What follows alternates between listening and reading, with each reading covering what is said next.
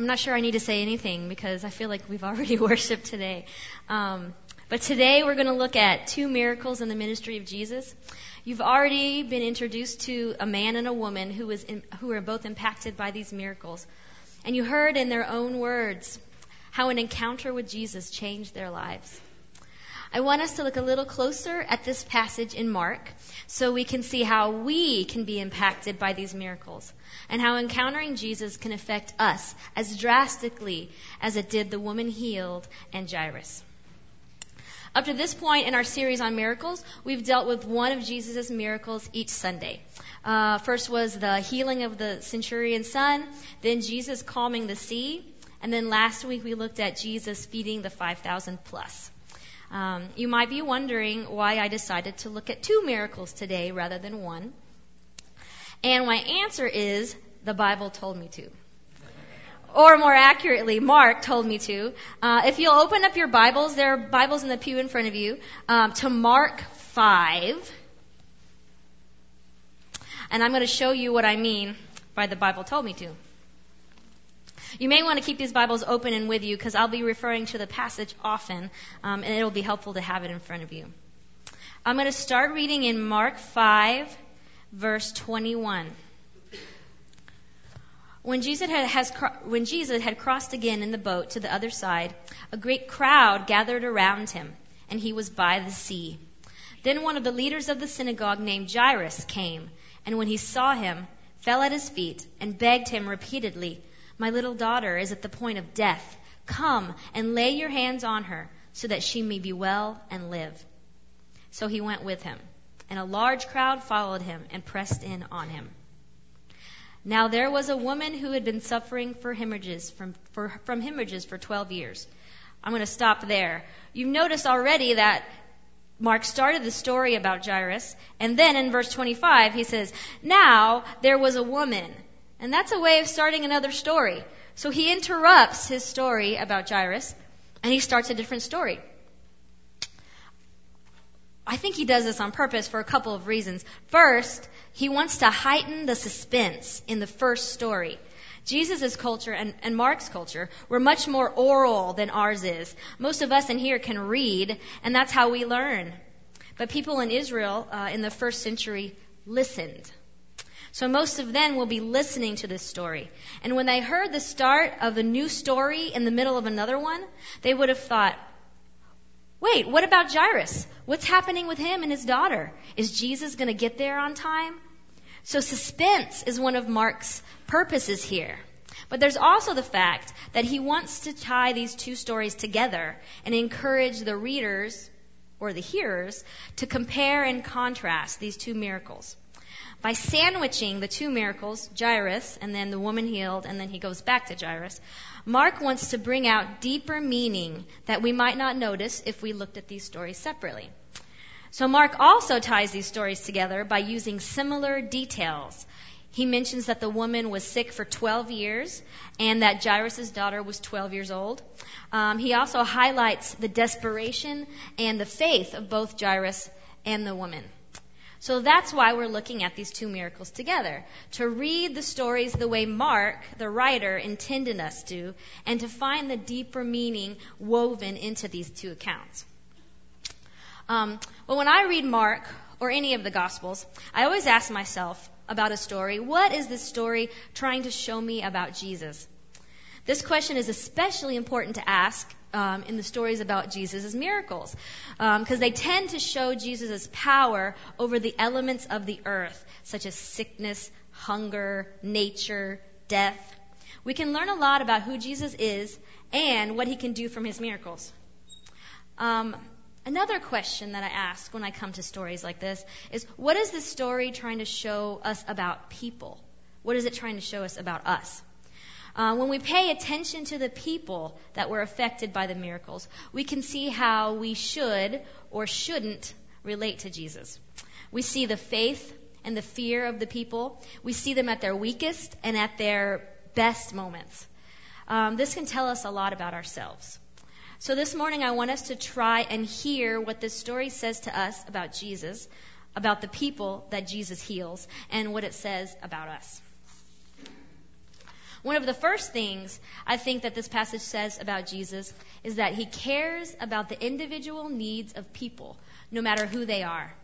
We see in verse 21 that Jesus is followed by a huge crowd, which is no surprise because he has just finished casting out a swarm of demons from a dangerous possessed man. There are probably a lot of lost and very curious people in the crowd. They want to hear from this man who has the power over demons. However, instead of giving a powerful sermon to convince people to become his followers, Jesus leaves the multitude for one sick little girl. A religious ruler named Jairus has come to him, desperate for Jesus to heal his dying daughter.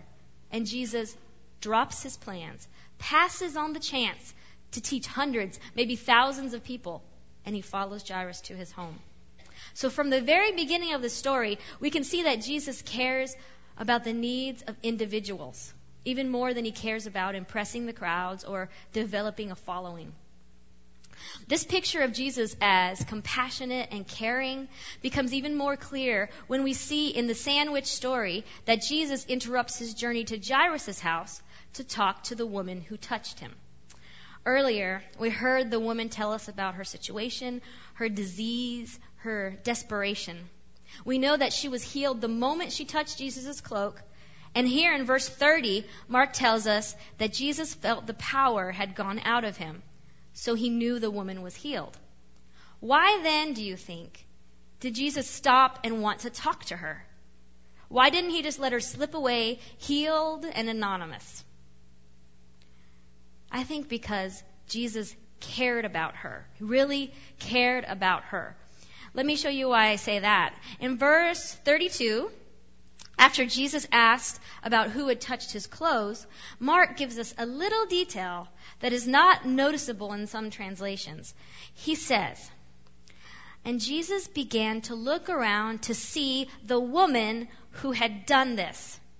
Some versions of the Bible translate this generically as the, the one who had done this. Um, but the word there should be translated woman.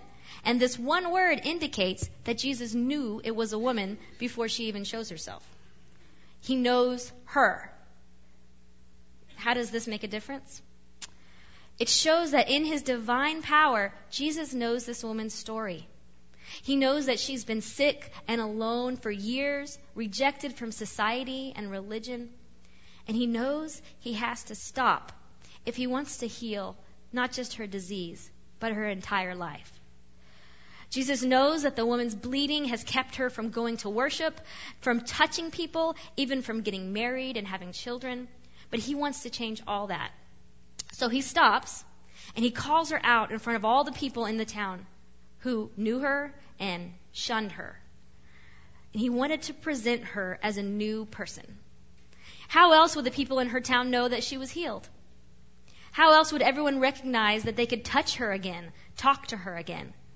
In verse 33, after Jesus' prompting, the woman falls down in front of him and tells the truth about her disease and her healing. Jesus responds to her Daughter, your faith has made you well. Go in peace and be healed of your disease. And with his words, Jesus confirms her healing in front of the whole crowd. So she would no longer have to be exiled from society. But he does even more than that. He shows her overwhelming love and compassion. When do you think was the last time that woman heard words of peace and encouragement spoken to her? At least 12 years. I looked it up, and this is the only time in all of Scripture that Jesus calls anyone daughter. I think Jesus uses such a meaningful endearment because it shows, first of all, it shows others the woman's faith and courage have impressed him. But it also lets this isolated woman know that she is worthy of his love. Jesus' touch may have healed her physically, but it is his words of affirmation and affection that completely transform her life.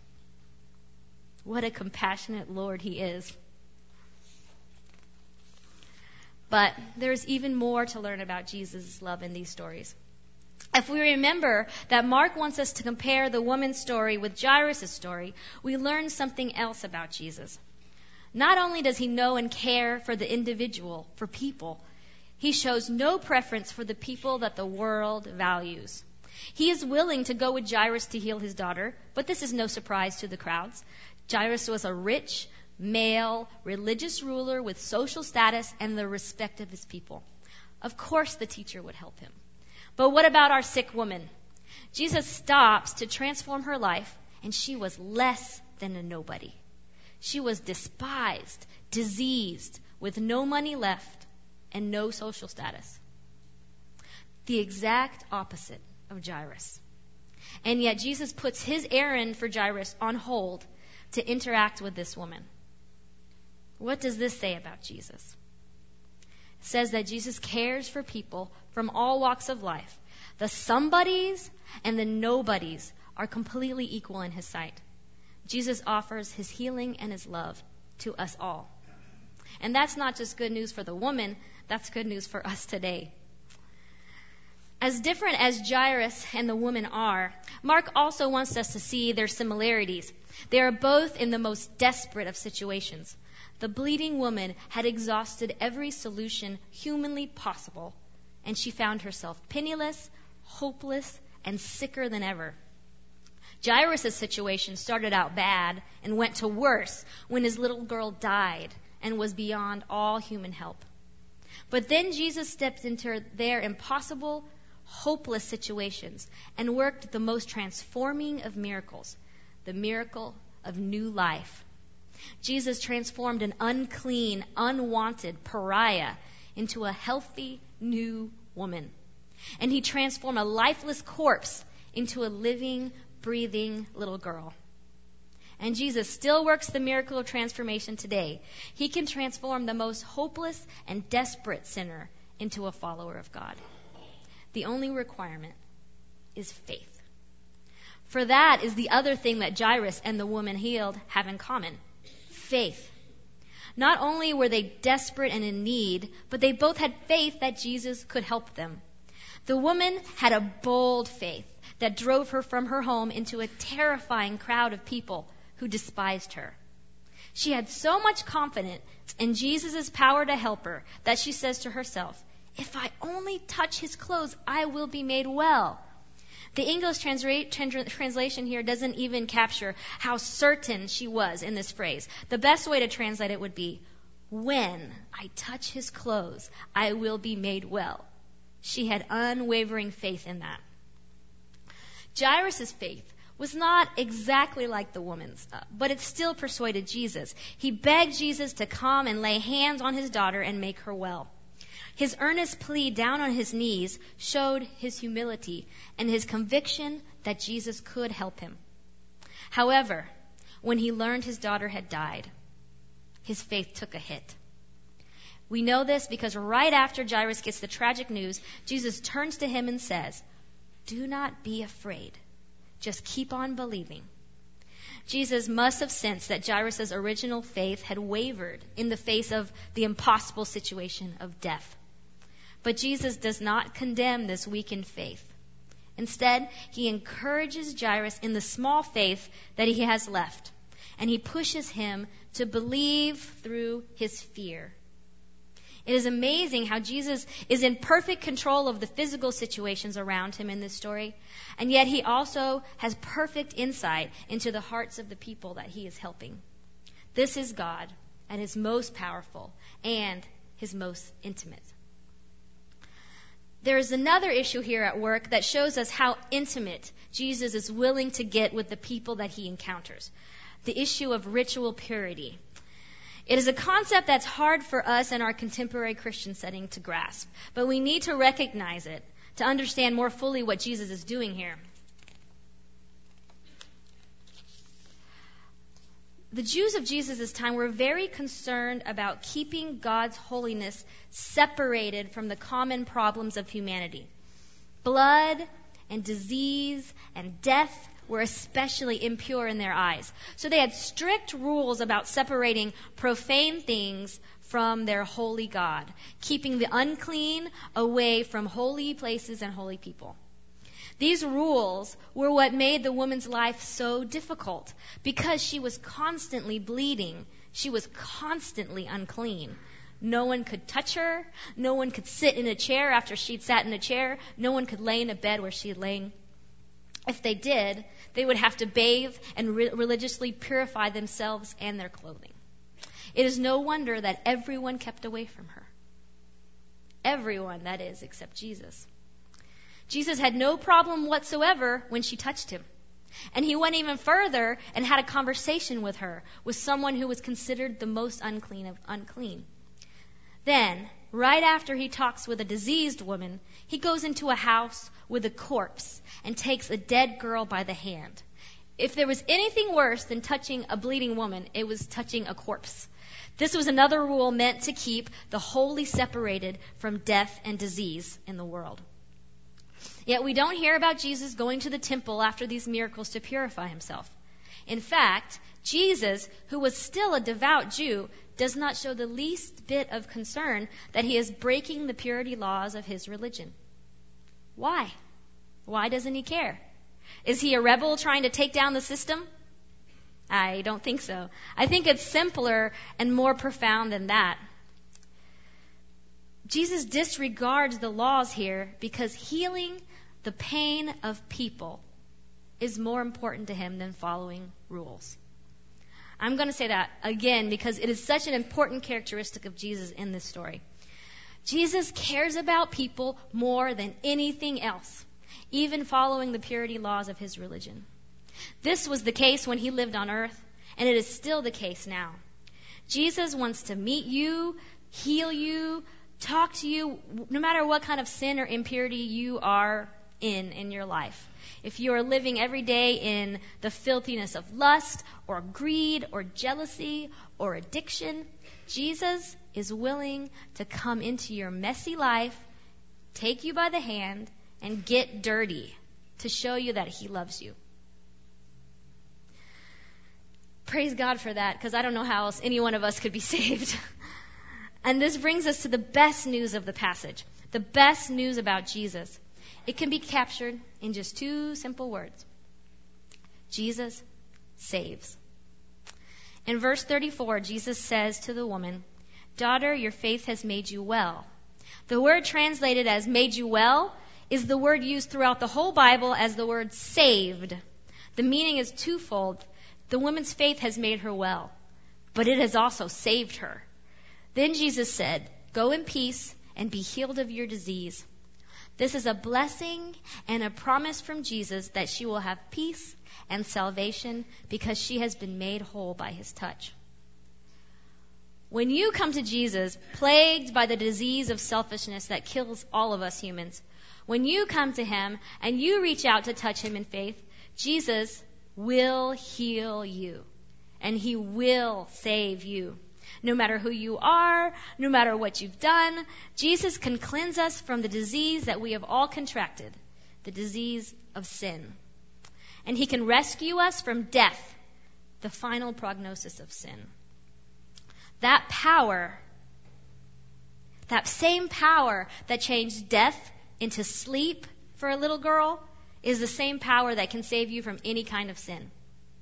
The same power, that healing, life giving power, is available to all of, all of us if we only believe and have faith that Jesus can save us. So, really, these two miracle stories give us the gospel in a nutshell. It shows us, first of all, that Jesus cares for you and will give you a second chance at life no matter who you are. In the story, Jesus gave the woman and Jairus' daughter new lives, second chances at life. And today, Jesus offers each of us a second chance.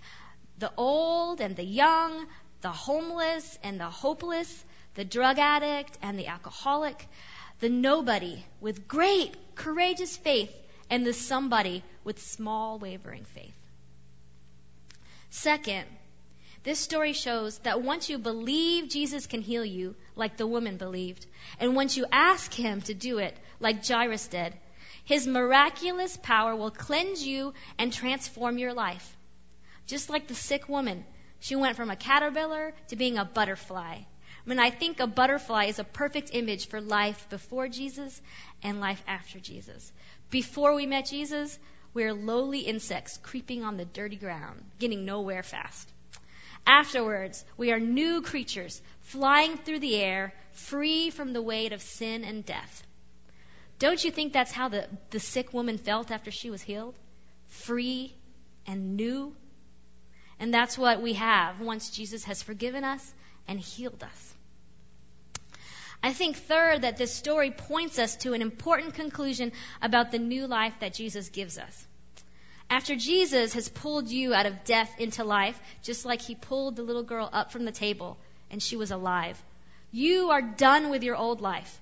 Paul says it best, in 2 Corinthians when he says, So anyone who is in Christ is a new creation. Everything has passed away, and the new, everything has become new. Do you think that the woman who was healed went back to being a recluse, shutting herself away from the world? Do you think that Jairus' daughter laid back on her deathbed and waited to die again? Absolutely not. So neither should we. We should not continue to live in, the, in sin after we have already encountered the cure for sin. It would be like butterflies crawling around on the ground in the dirt. Instead, we must daily live in the reality that we have been transformed and freed, and sin does not have power over us anymore. So, what have we learned from this story? Jesus has the power to utterly transform people's lives. He did it for a sick woman and a 12 year old girl, and don't you believe that He can do it for you? Jesus' power is greater than the power of sin. Talitha kum, Jesus says to us, rise up, little ones, and fly like the butterflies that you are. Will you pray with me, please?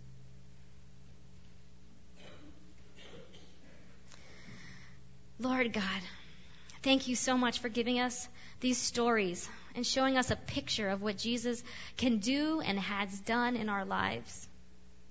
Thank you so much for showing us that the power that Jesus has is greater than sickness and disease and sin and death.